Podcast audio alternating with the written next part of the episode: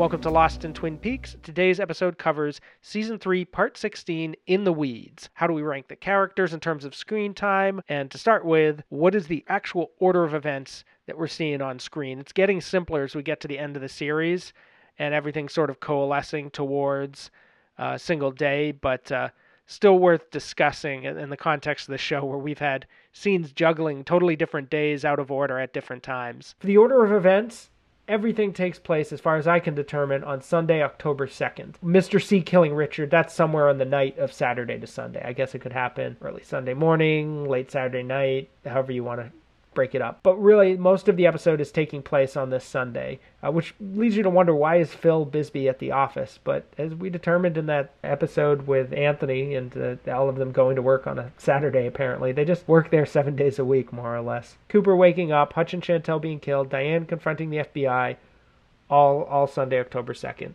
Really, around the middle of the series, we got pretty scattered across different days. A little bit at the beginning, too, but now we're very much consolidating. And of course, we learn in this episode that Audrey exists outside of this context. We can't slot her inside of this order of events or figure out what day her things are happening because it's just in some other level of reality. The only characters introduced in this episode of any even minor significance are Edward Louis Severson among the bands, and we are also introduced to Zawaski for for one delightful scene. Another new character is the doctor in Cooper's hospital room. That's of course a returning actor as we've discussed, but not a returning character. The actor played uh, Ben's excitable, hyperactive assistant in season two for a couple episodes.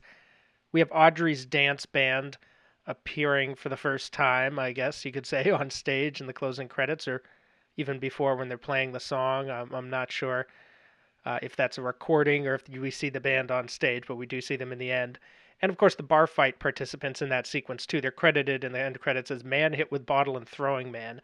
Many thought they might be characters from the Roadhouse, or even that Ch- that Audrey was witnessing the Chuck James fight. But if you look, it's it's not that; it's someone new.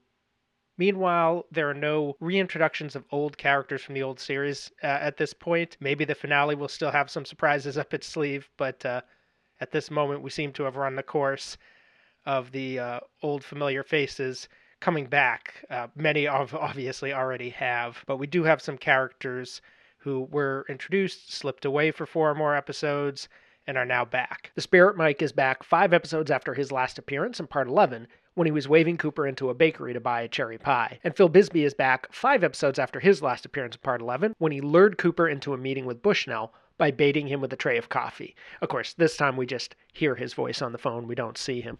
The character rankings are as follows Number 10 is Gordon with about five minutes. Come in, Diane. Number 9 is the band with about five minutes. Edward Louis Severson. Number 8 is the Mitchums with about five minutes. The fuck kind of neighborhood is this? People are under a lot of stress, Bradley. Number 7 is Richard with about six minutes. Check out the two that match. Number 6 is Chantal and Hutch with about six minutes. We're not in your driveway. We're not even close to your fucking driveway, asshole. Number 5 is Bushnell with about seven minutes. Dougie's back! Oh, I knew it! This is his number one episode, and that surprised me, honestly. I would not have thought he was in this episode that much, but I guess he spends a lot of time in the hospital room, including when other people aren't there. Numbers three and four are tied Sonny Jim and Janie E with about nine minutes Dad sure is talking a lot. Yeah, he sure is, Sonny Jim. each, and they uh, this is their number one episode for both of them. They're totally conjoined in this episode. I don't think we ever see one without the other, so that's why they have the same screen time. Number two is Diane with about ten minutes. No knock. No doorbell. Clearly a big episode for her. And unsurprisingly, number one is Cooper with 21 minutes. 100%. About four minutes as Dougie, and about six minutes as Mr. C. That adds up to 10 minutes, which means more than half of his screen time for the first time since at least part two. I have to go back and check, but I think actually Mr. C might have even had more screen time. The the official Cooper that we all know and love from the old series has the predominant amount of screen time. I think the only one you probably have to go back to part three actually, where he comes out of the lodge uh, to find an episode where the Cooper Cooper is you know front and center. Another interesting distinction to make, by the way, about Cooper is when we have seen him earlier in the episode as himself, he's very lost and mystified in the lodge. His eyes are always a little wide. He doesn't say too much. He's trying to figure out what's going on around him, be it in the purple world or the red room. But when we see him in the hospital room, it's like, bam, back in action. Let's go, let's go, let's go. And he seems to know everything.